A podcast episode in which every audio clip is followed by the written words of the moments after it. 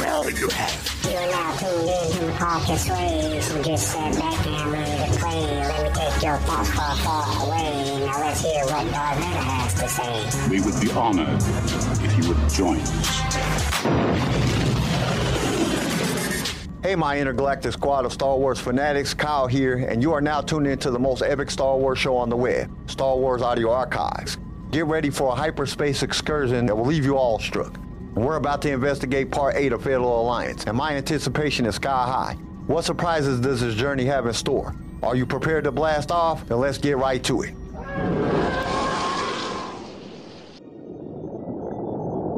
Part 4 Sebaddon. It was an unassuming name, Ula thought, as the Auriga fire shook around him, for a colony that shouldn't exist. Sebaddon. You know we're insane, don't you? Jet said over the sound of the ship's straining hyperdrives. If the black hole's mass shadow doesn't tear us to pieces, its gravity will suck us in when we arrive. We plotted the course to account for either possibility, said Shigar. We'll be okay. Probably. I'll try not to think about it, said Ula through ground teeth. I'm just trying not to throw up, said Lorraine. Ula twisted in his seat to look back at her. She winked. How much longer? Shigar asked. His calm confidence was infuriating. Ula didn't know how Jet put up with it. Somewhere between a minute and never. Most likely the latter. Eh? The ship creaked from nose to tail, as though something had grabbed it at either end and twisted. Ula clutched the arms of his chair and closed his eyes. This wasn't what he had signed up for. Being an informer was supposed to be sitting in the shadows, stealing information, and plotting the odd assassination. It wasn't fighting killer droids, being tortured by Mandalorians, or diving headlong into a black hole. That's what Cipher agents did. A strong hand gripped his elbow. His eyes flickered open. Don't worry, said Larin. We'll make it. He nodded and forced his hands to release their grip on the chair. Let her think he was reassured, when in fact he was the exact opposite. Shigar's psychometric revelation had raised her faith in him to new heights, although there was a new tension between them now, as though their relationship had fundamentally shifted. That, Ula thought, might be the most galling thing about his situation. Her hand slipped away. Her good hand. The one cut in half by the Sith was encased in a mechanical glove, a paddle-like mitten that enabled her to grip, little more. That was the full extent of the Auriga Fire's prosthetic provisions. The ship lurched again. Clunker came forward, swaying and rocking, and ran a cable from his midsection into the main console. What's he doing? Ula asked, sinking his mind to the ship's computer. Said Jet past his droid's battered casing. You're letting him fly the ship? He's got a good head on his shoulders, and his reaction time's much faster than mine. As if to disprove Jet's assertion, the Auriga Fire tilted alarmingly to starboard, then whipped back to port. Ula was thrown about in his seat harness, but somehow Clunker managed to stay both upright and plugged in. A moment later, the ship's flight grew calm. The vibrations eased. The complaints from both hyperdrive and hull receded into the background. The knot of tension in Ula's stomach began to unwind. Okay, said Jet, punching buttons. It's coming up now. Hold on. Ula stiffened again as the warped textures of hyperspace receded. Normally, a speed stretched vista of stars would take its place, but out here, on the very fringes of the galaxy, they were pointing out into the relative black. Only the faint light of distant stellar islands existed to be warped by the ship's motion. With a gut roiling wrench, the Auriga fire returned to real space, and the shaking resumed. Jet shut down the hyperdrives and put the repulsors on full. Ula was pressed into his seat as the ship came about. Sensors swept the sky ahead, revealing vistas unseen by anyone apart from Lima Xandret and her companions in the history of the galaxy. It was much lighter than Ula had expected. That was his first impression. As the ship hove about and the black hole came into view, he saw not a dark absence of light, but two bright yellow jets squirting from either pole of the singularity. That was what remained of the hole's last meal. A dead star, perhaps, or a lonely gas giant that had been unfortunate enough to cross paths with this bottomless monster. As though someone had crammed too much food into their mouth at once, some of the meal squirted back into space, blazing away like celestial torches against the backdrop of the galaxy. The second thing Ula noticed was the galaxy itself. The ship and its passengers were far enough away from the galaxy's inhabited disk that they could see it from the outside. A beautiful spiral with a fat central bulge. It occupied almost half the sky. As it swung into view, Ula forgot his anxieties for a moment and experienced nothing but breathless awe. Every nebula, cluster, and gulf was revealed to him with more clarity and beauty than any map could show. It was hard to believe that something so sublime could be the locus of so much war and grief. There's the planet, said Jet, playing his instruments like a maestro. Sebaddon? Where? Shigar peered out the spectacular vista. There. Jet indicated the display. Ula could see nothing more than a dot. It's farther out than I expected. We'll loop around the hole and catch it on the upswing. Is that safe? Ula asked. Relatively, as long as we don't come too close. Ula didn't want to ask. Relative to what? Shigar was watching the display. No sign of any other ships, he said. There's a small moon. How could it have a moon? asked Hetchkee from the seat behind Ula. How could it be here at all? added Larin. A black hole will kill you if you come too close, said Shigar. But not if you're at a safe distance. Things can easily orbit it. Sebaddon, any random piece of junk it snapped up over the years? Us? The way the ship was rattling didn't make Ula feel remotely safe. What about heat? he asked. Those jets are hot, but not that hot. As the planet orbits, the hole's gravity will stretch and squeeze it, stopping its core from solidifying. I bet we'll see volcanoes when we get closer. That must be what's bringing all the rare metals to the surface, and carbon dioxide, too, which would also help keep the atmosphere warm. The jets were getting visibly larger ahead. Clunker remained plugged in. Sebaddon was still invisible to the naked eye, and Ula gave up looking for it. An alarm sounded. Ships, said Jet. Behind us, exactly where we came out. Who do they belong to? asked Larin. Wait till we've gone around. Then I'll be able to tell you. The display dissolved into static as they fell deeper into the black hole's frighteningly intense magnetic field. A smell of ozone filled the cockpit. Anything containing iron began to vibrate at an annoyingly high pitch. There was no sense of weight because they were free falling around the hole, using its gravitational pull to launch them out to where the planet was orbiting. Still, Ula felt as though he was being simultaneously stretched and squeezed, just like Shigar had described when talking about the planet. Tidal effects, they were called.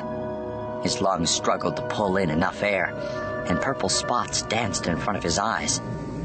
Then they were past, and the pressure began to ease.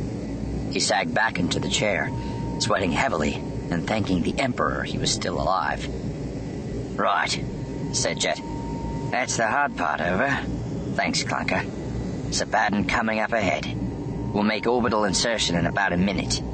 As for those ships, he scanned the revived sensor displays. I Camp 15 with Republic transponder codes. Stantorrs must have moved Coruscant itself to get them here this fast.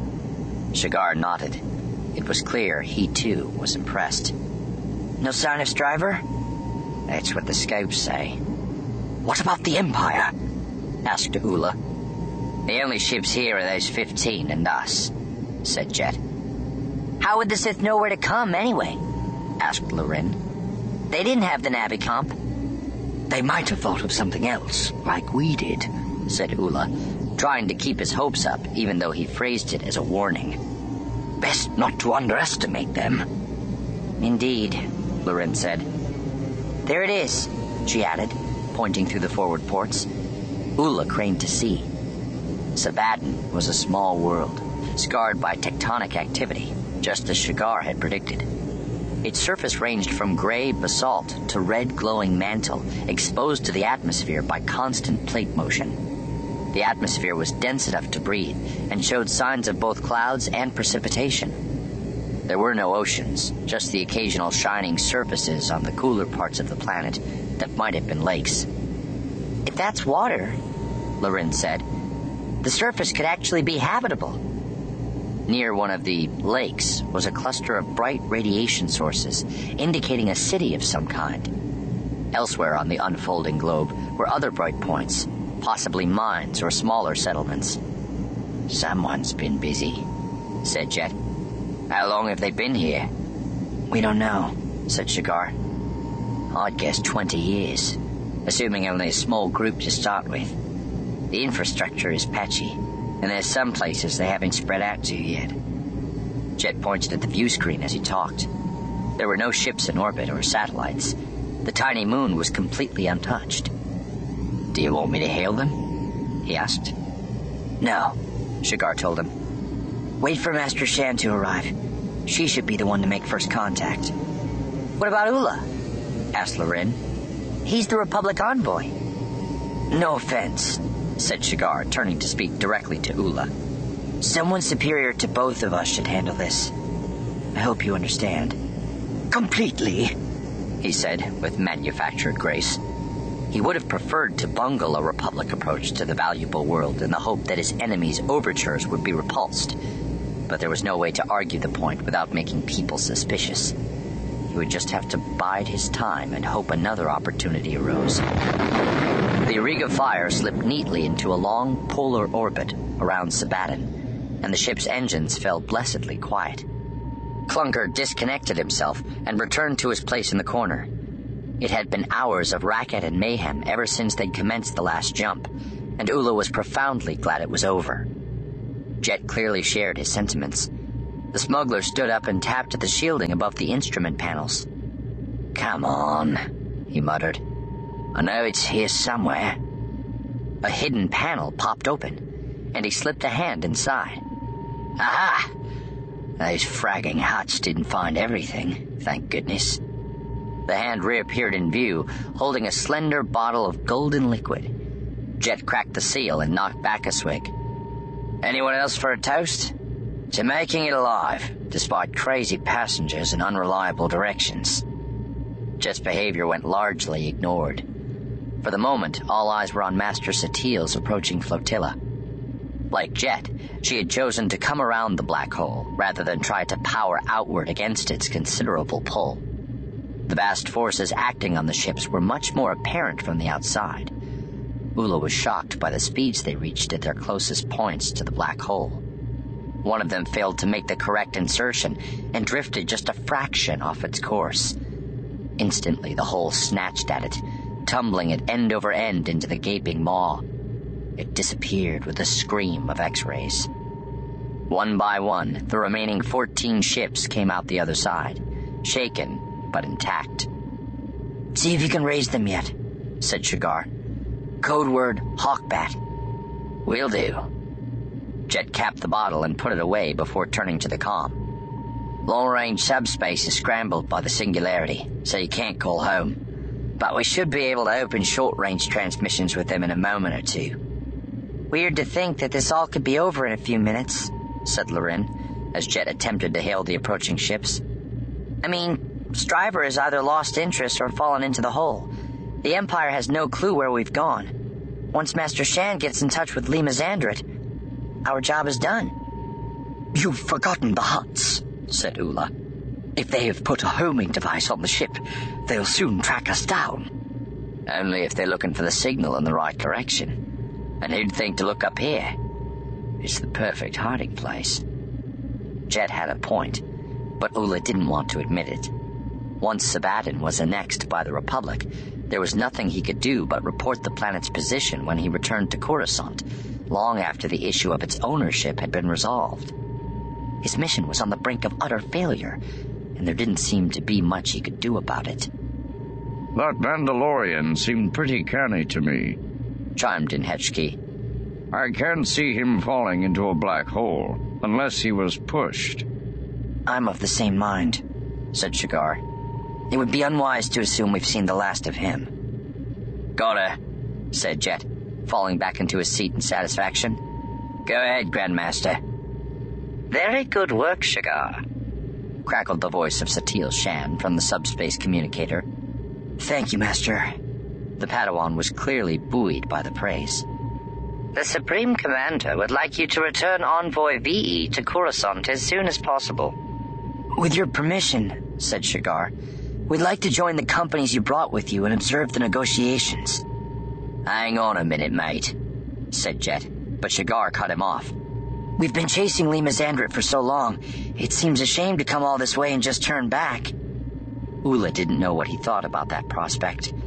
On the one hand, he expected nothing more interesting than very familiar diplomatic wrangling.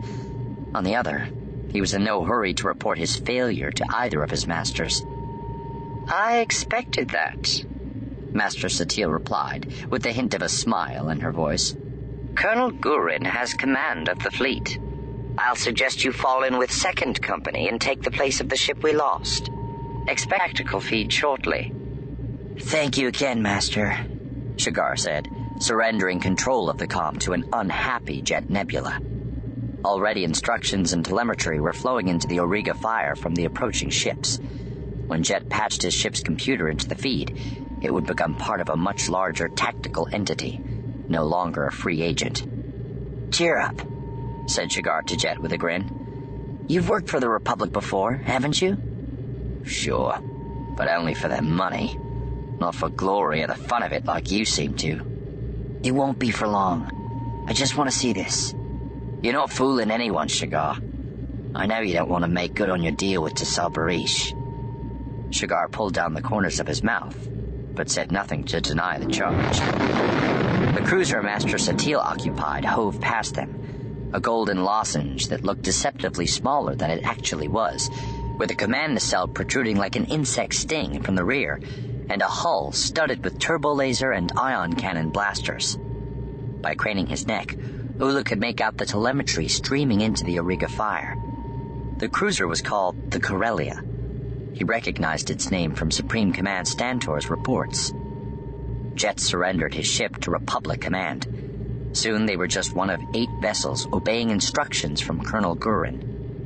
The assembly of ships moved smoothly into a lower orbit, juggling course and attitude changes with confident ease.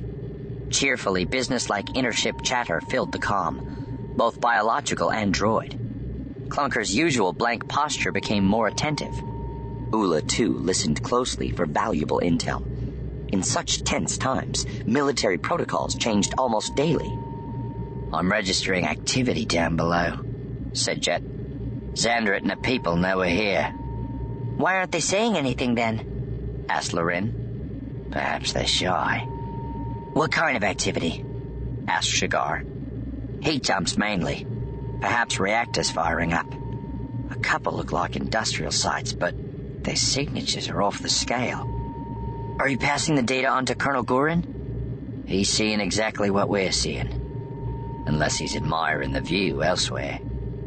The galaxy formed a beautiful pinwheel backdrop as Satele Shan made her first broadcast to the people of Sebaddon. My name is Grandmaster Satele Shan, she said, broadcasting on all frequencies, since most commonly used bands were clogged by radiation from the black hole.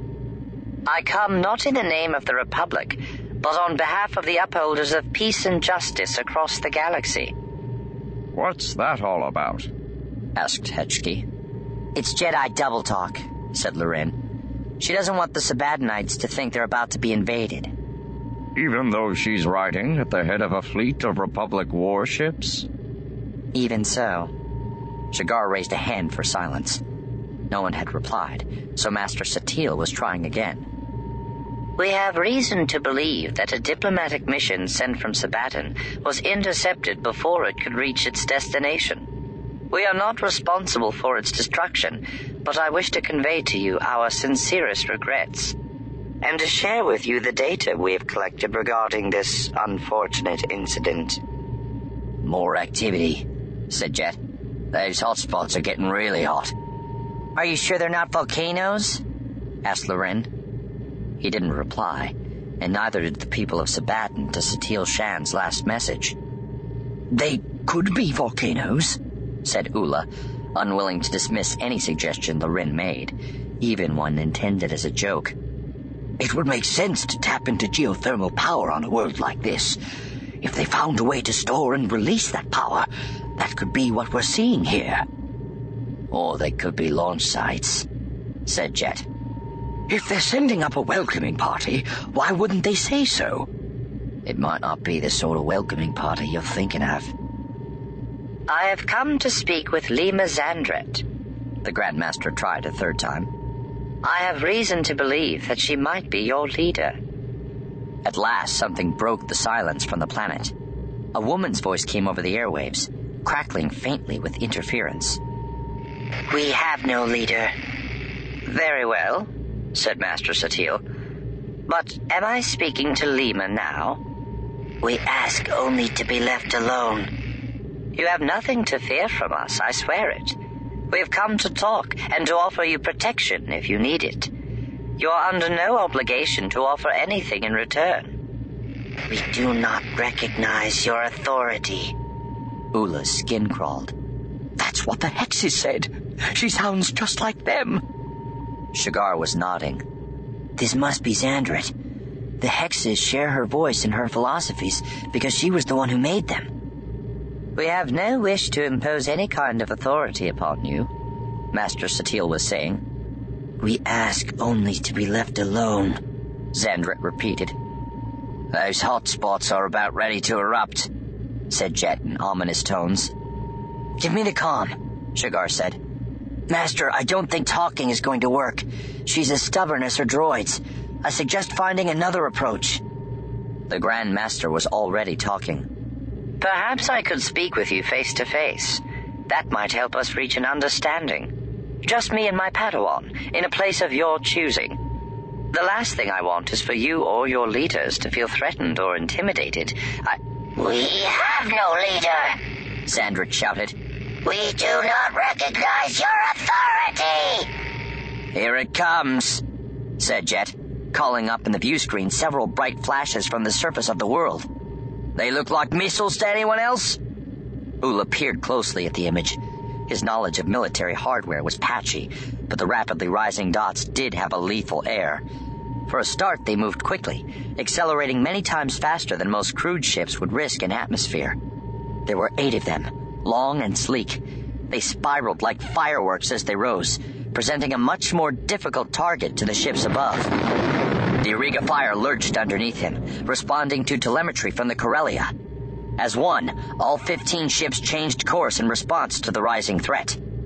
There's your answer, said Larin. Someone is definitely taking this seriously. Fine, said Jet. But I'm not slaving my ship to anyone while it's under fire. Wait, said Shigar, but it was too late. Jet had already broken the short-lived connection between his ship and those of the Republic. With a flash of its repulsors, the Auriga Fire peeled away from Second Company and accelerated to a higher orbit. Behind them, the ships of the Republic adopted battle formation, with the Corellia in the center and support vessels in a crisp tetrahedron around it. While fighters launched from hangar decks, its cannons trained on the approaching targets. The Grand Master said nothing, and the usual interfleet chatter ceased. Fall in line, Auriga Fire! came a terse request from the Corellia. Fall in line! Jet ignored it, but kept the tactical feed open. This doesn't make any sense, said Ula, thinking out loud. If Xandret wants to stay isolated so badly, why would she want to talk to the Mandalorians? I'd have thought that's exactly the wrong thing to do. Maybe the Synthen represent everyone here, Larin said. Maybe the people who blew themselves up were a dissident group. And why attack rather than talk? he asked, moving on to his next point of puzzlement. Firing without provocation is madness. Without a doubt, said Shigar. They practically signed their own death warrant.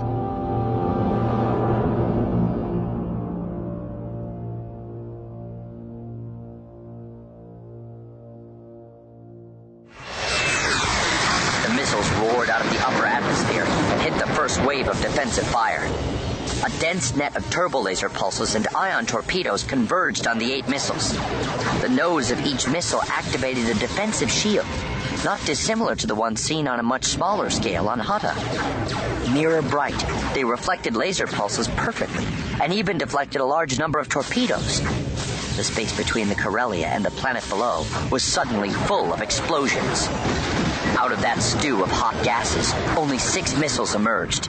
The debris of the two that had been hit tumbled on, following their final momentum. Tiny white dots gleamed in the light of the black hole's jets. The six missiles hit another wave of defensive fire. The shields flashed again, blinking on and off in rapid succession. To conserve power, Ula assumed. The missiles weren't large. They couldn't defend themselves forever against this kind of assault. But they didn't have to. Four of the original eight were now close enough to the capital ships to be an imminent threat. Fighters engaged, strafing the missiles from all directions at once. The shields couldn't cover every possible approach. Three missiles faltered, their drive systems crippled, and their sides spewing clouds of debris.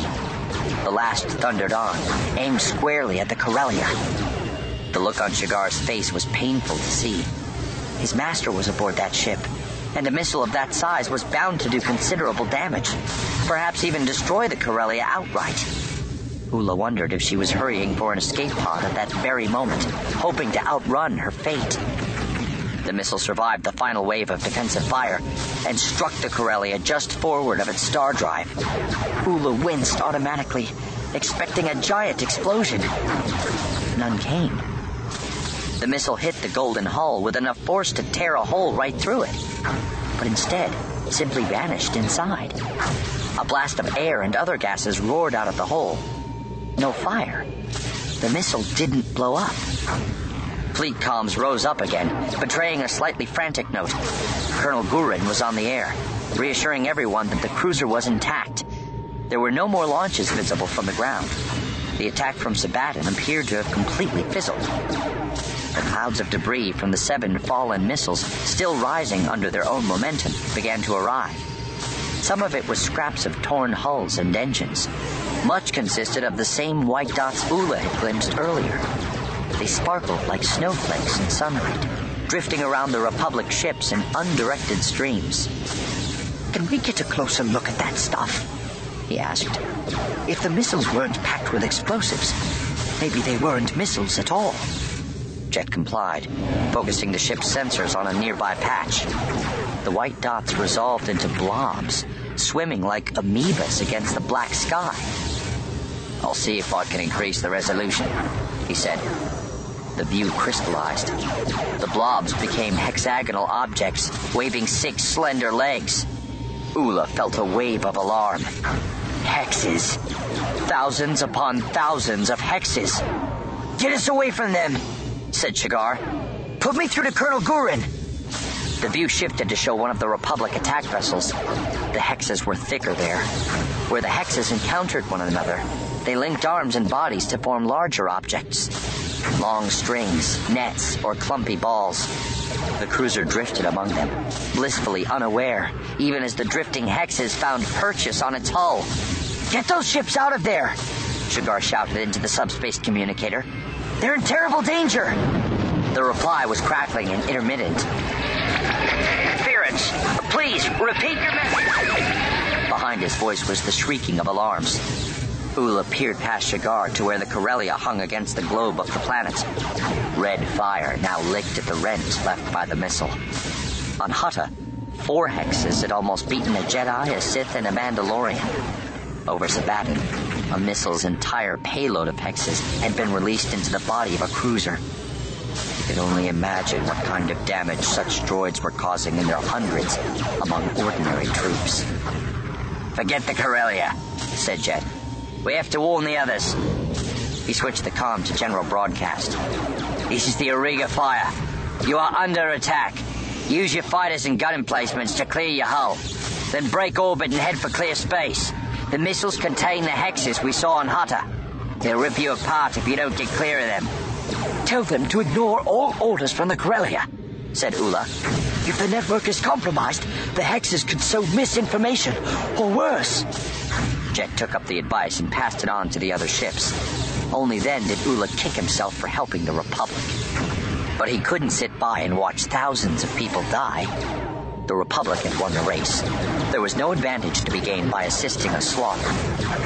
A blast of powerful static drowned out all communications for a second. Then a new voice spoke from the Corellia. We do not recognize your authority! That's the Hexes speaking, said Larin. They've taken control. The Corellia is launching escape pods, said Shigar, pointing. We have to get in closer. The pods will be able to dodge the Hexes better than the big ships, but they need somewhere to rendezvous. We can give them that until someone else arrives. All right, said Jet tight-lipped. I want you and Larin on the trilasers, keeping our path clear. If just one of those things gets in here, we're all dead. Shigar rose from his seat and vanished with Larin back into the ship. Ula, up here, said Jet, waving at the empty co-pilot seat. Hetchkee, you'll be on tractor control. Clunker, stop the signals of the Corellia messing with our systems.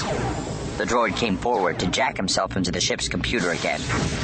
As Ula changed seats, he noticed a bright flashing light on the instrument panel in front of Jet. Is that important? Maybe. But it's one thing we don't have time to worry about right now. Jet punched buttons in fast sequence across the instrument panel. We have more company. Ula adjusted his view screen so it pointed back at the black hole. By the light of the jets, he made out a string of ships emerging from hyperspace. A large cruiser and numerous smaller vessels strung out in two precise lines. He recognized their configuration immediately, and a surge of surprise swept through him. Imperial ships. But how? Stryver had the Navicomp. They must have tracked him down and taken it from him. That would explain why there was no sign of the Mandalorian in the system. Adrenaline made his heart pound harder and faster. Yes, it made sense. More than how they had gotten here, though, their very presence meant that there was still hope for an Imperial victory. With the Republic forces in such disarray, it would be easy to swoop in and overwhelm them. Only with difficulty did he suppress a trident grin. Sebaddon would become the Empire's prize after all, and his mission would not have failed. Then he remembered where he was, and all thoughts of victory fell away. The Auriga Fire was helping the Republic. If the Empire beat the Republic, he would be dead. Aghast, he stared at the screen as the Imperial engines fired up their drives and powered into attack. Ax gripped the metal rail separating the senior command post from the rest of the bridge.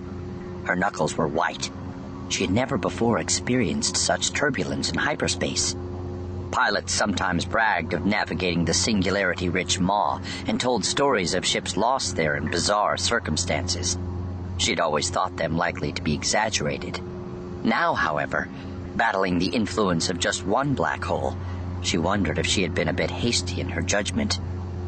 It hadn't seriously occurred to her that she might be snuffed out of the universe by something as simple as a navigational accident. If this last jump from Sakarpus 5 hadn't been calculated to the greatest degree of precision possible. With an ear-splitting groan, the Paramount burst back into real space. A new kind of force immediately gripped the bulk cruiser, sending its crew rushing about to compensate for it. Ax let go of the rail and stood straight, lest anyone think her weak. We have arrived at the coordinates, Darth Chratis. The colonel was as thin as a medical droid, and his expression betrayed as much emotion. All vessels are accounted for. Very good, Kalish. Show me where we are.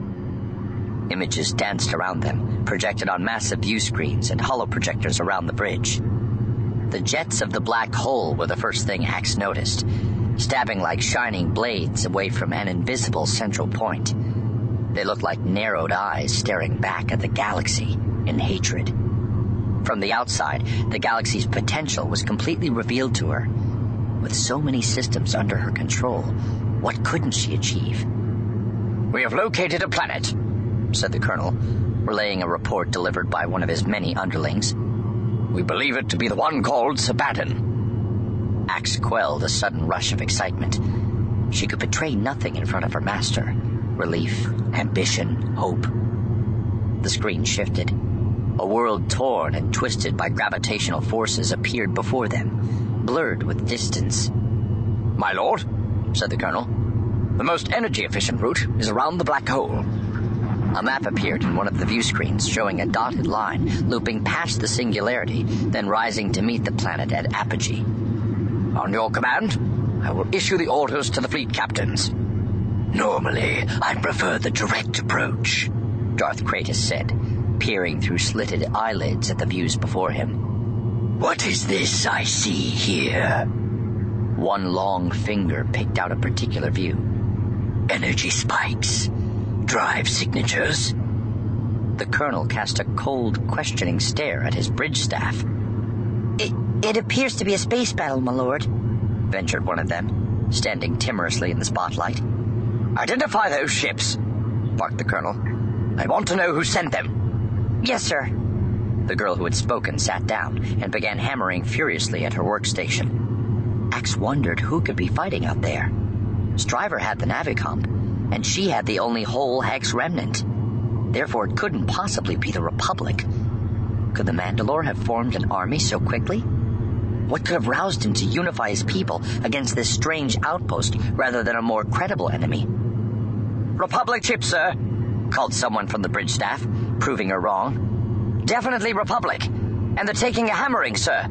No other visible combatants, but there may have been launches from the ground. Darth Chratis grinned, and Ax grinned with him. The Republic had made its move and was being rebuffed. How much easier, then, to swoop in as the savior and liberate the planet right into the Emperor's arms.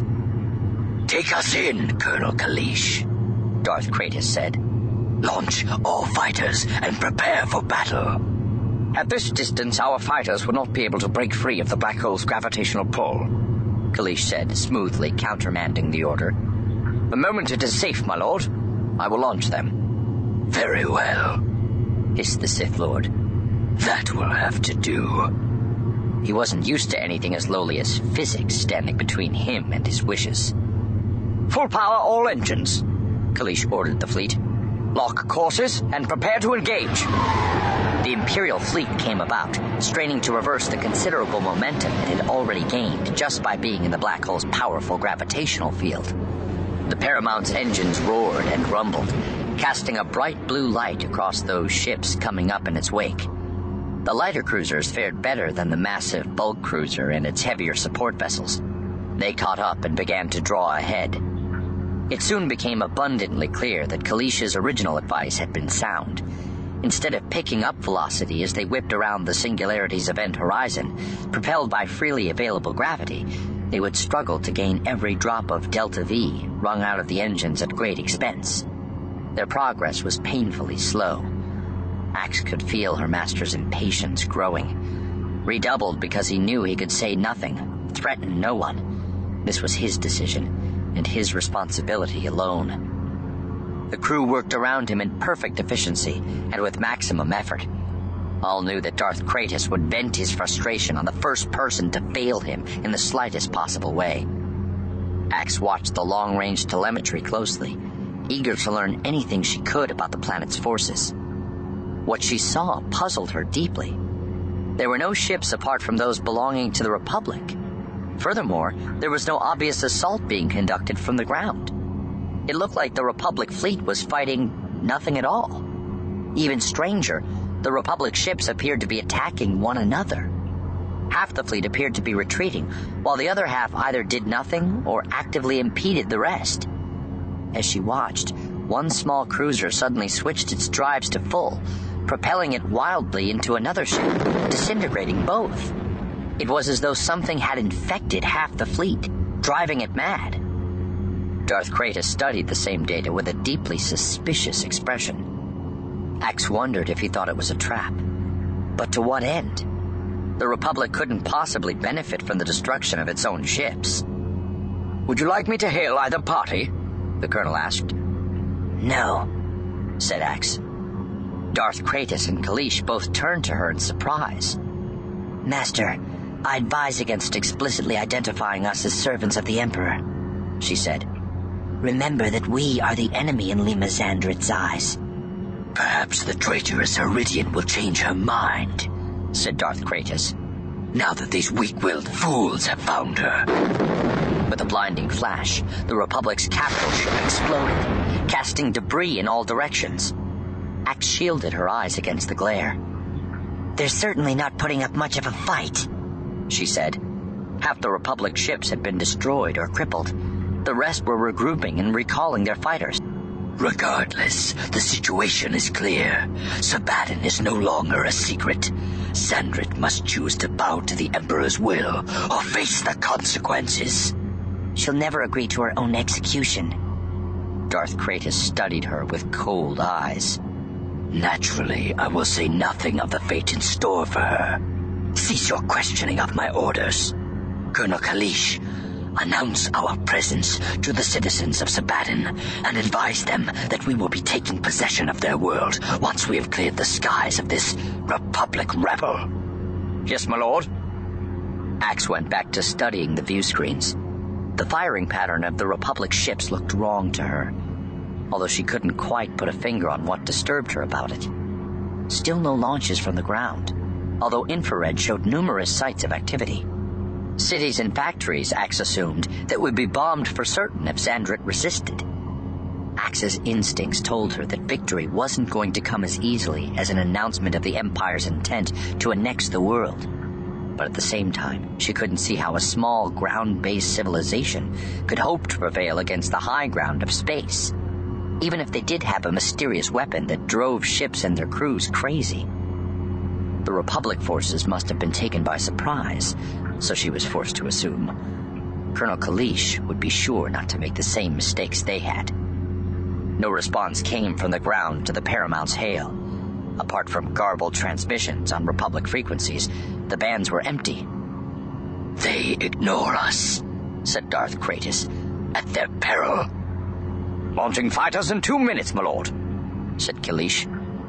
Ax was already heading for the exit from the bridge. Ready my interceptor, she called behind her. I'm going to take a closer look. It took her a minute to descend from the bridge to the hangar deck, but it felt like forever.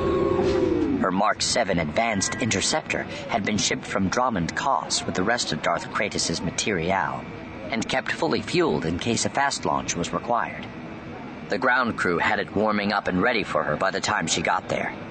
Its familiar jutting vanes reassured her in a way that no amount of deceptive diplomacy could. Foregoing a full flight suit, she slipped a helmet over her dreadlocks, climbed aboard, and activated the internal navicomp. It showed her the projected course of the many wings about to launch around her. She switched that off and mapped out her own trajectory. The hangar crews retreated as fighters began to stream out of the cruiser. The launches were clean and well timed, despite their pilots' eagerness to engage. Ax slipped into their formation with ease, a sleek black predator surrounded by willing but lesser packmates. She listened to the comms as she monitored the fleet's disposition, but didn't respond. Wave after wave of angular black ISF interceptors streamed away from the Paramount and its ancillary vessels. They were easily a match for the XA 8 and PT 7 starfighters the Republic had launched. Ship mounted cannons selected targets and prepared to fire on the Republic craft. The range was slightly long, but the still stately pace of the capital ships ensured a solid base to fire from. A lucky shot or two wasn't impossible. Ahead, the vast field of wreckage left by the destruction of the main Republic cruiser was spreading at speed. Only as she neared it did Ax realize what had troubled her about the Republic ship's behavior. The surviving ships were firing into the cloud, not at their own renegade vessels. She peeled away from the wing she had been shadowing and headed directly for the cloud. Your primary targets are the damaged vessels, came the orders from the Paramount. Enemy fighters secondary. We will engage the rest. Fire at will. The sky lit up as a smaller Republic ship exploded. Against that cruel light were silhouetted thousands of floating objects suspended in space. Some were spinning circles, others were edge on lines. All were instantly recognizable as hexes. The droids Ax had fought on Hutta. Irregular hexagonal bodies identical and faceless, apart from the utter blackness of their sensory pods. As she flew among them now, they reached for her with spider like legs, firing bolts of plasma from their hand weapons to propel them forward. In that instant, she understood. Paramount! Recall the fighters immediately! Get them away from the debris field! It's full of hexes! She fired as she flew, destroying one hex with every pulse from her fighter's ion cannon. For every one she killed, however, three more appeared in her scopes. They're only droids. came back the reply from the Paramount. What harm can they do against starfighters? Put me through to Darth Chratis, she snapped. Someone's head would roll for this. Master, the Republic ships have been infected with hexes. That's why they're self-destructing and turning on one another. I don't know how the infection occurred, but the debris field is full of hexes. Our targeting priority should be them first, then the fleeing ships. You want us to abandon a golden opportunity to rout the Republic in order to play target practice against a handful of machines? Darth Chratis' reply was full of contempt. Colonel Kalish's orders stand. Ax heard one of the bridge crew call out in the background. Launches! She looked at her telemetry and saw what the Paramount had detected. Four missiles were rising from the surface of Sebaddon. Full of hexes, she bet, not conventional explosives. Plus, all of the infected Republic ships, still capable of controlled flight, were abandoning their chase of the others and coming around to ram the Imperials. The Colonel's imperious broadcast to the citizens of Sebaddon hadn't been ignored at all. Move the fleet, she told her master. You'll be caught between them if you continue on that course. The Paramount neither responded nor changed course. A wave of anti-missile fire was streaking out to intercept the ascending threats. She could only hope it would be enough. Around her, hexes swarmed and clutched at the Imperial fighters. Some had linked arms to form wide nets and webs across the sky. Any ship that strayed too close was bound up and crushed. Other hex groups formed whips capable of slinging individual hexes to incredible speeds. Ax herself missed two such wriggling projectiles by only small margins. Other pilots weren't so lucky. Target the larger concentrations, she advised those fighting around her. Ignore the infected ships. If they blow, we'll only have more hexes on our hands. She received no official acknowledgement of the orders, but they were obeyed. Squadrons disrupted by the unusual and hostile nature of the debris field reformed to strafe the densest concentrations of hexes they could find. Ax joined them, taking grim satisfaction every time her cannon blew such an agglomeration to pieces. Part of her mind paid attention to the wider battlefield. The missiles had performed a startling maneuver in mid-burn by breaking up into four smaller pieces, each capable of independent flight. Now numbering 16, they slid through the first wave of defensive fire. Six mini-missiles were taken out in the next wave, and five more in the third. That left five to hit the fleet unharmed. Ax winced as they struck. There were no explosions, as she had predicted. The Paramount was untouched, fortunately, but four of the larger support vessels were likely to turn if the Hexes gained control. There might be only a couple of dozen in each mini-missile, but that could be enough, particularly if they infiltrated the ship's control systems. In retaliation, the Paramount launched a series of ground strikes against the origin of the missiles. Ax had expected this, too. Instead of saving the munitions for fending off the hexes they already had, they were potentially being wasted on the people who had sent them. Punishment could wait, in her opinion. Better to be alive and angry than dead. She turned her attention back to the fighters. The debris field was much clearer than it had been, with only a random scattering of individual hexes left. The infected Republic ships had come around and were accelerating headlong for the Imperial fleet, doing what she had feared they would do once the Second Fleet was identified. To the people of Sebaddon, to Lema Xandret, the Empire was enemy number one. Everyone else had to wait their turn. Target the drives, she ordered the fighters. Only the drives. We don't want to break them up, whatever you do. We have to avoid creating another debris field for the fleet to wander into. How do we destroy them then? asked one of the pilots. We let gravity do it for us, she said. Once they can't maneuver, either the planet or the hull will drag them in. They're not the orders I'm receiving from Colonel Kalish, protested a squad leader. I know that. The Paramount was still worried that the approaching ships were intending merely to ram them. I'm the only authority you need to worry about out here.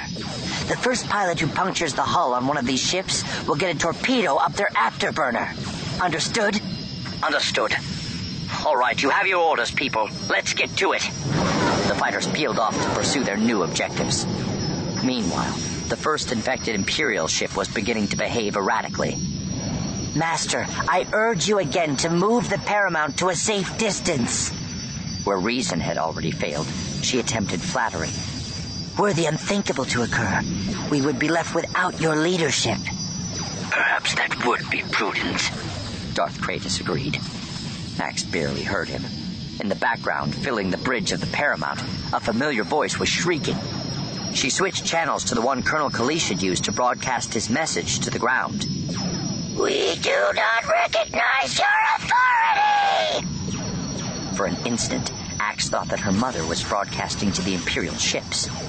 Then she realized, with something that might have been a twinge of disappointment, that the voice had the slightly wooden quality of a droid. Why a droid, and not Xandret herself? While the fighters attacked the infected ships, and the Paramount slowly ascended out of danger, Ax considered the pros and cons of broadcasting a message herself. It might give her mother cause to hesitate before launching more hexes at the Imperial fleet. But what could she possibly say to this woman she hardly remembered? If she was alive at all.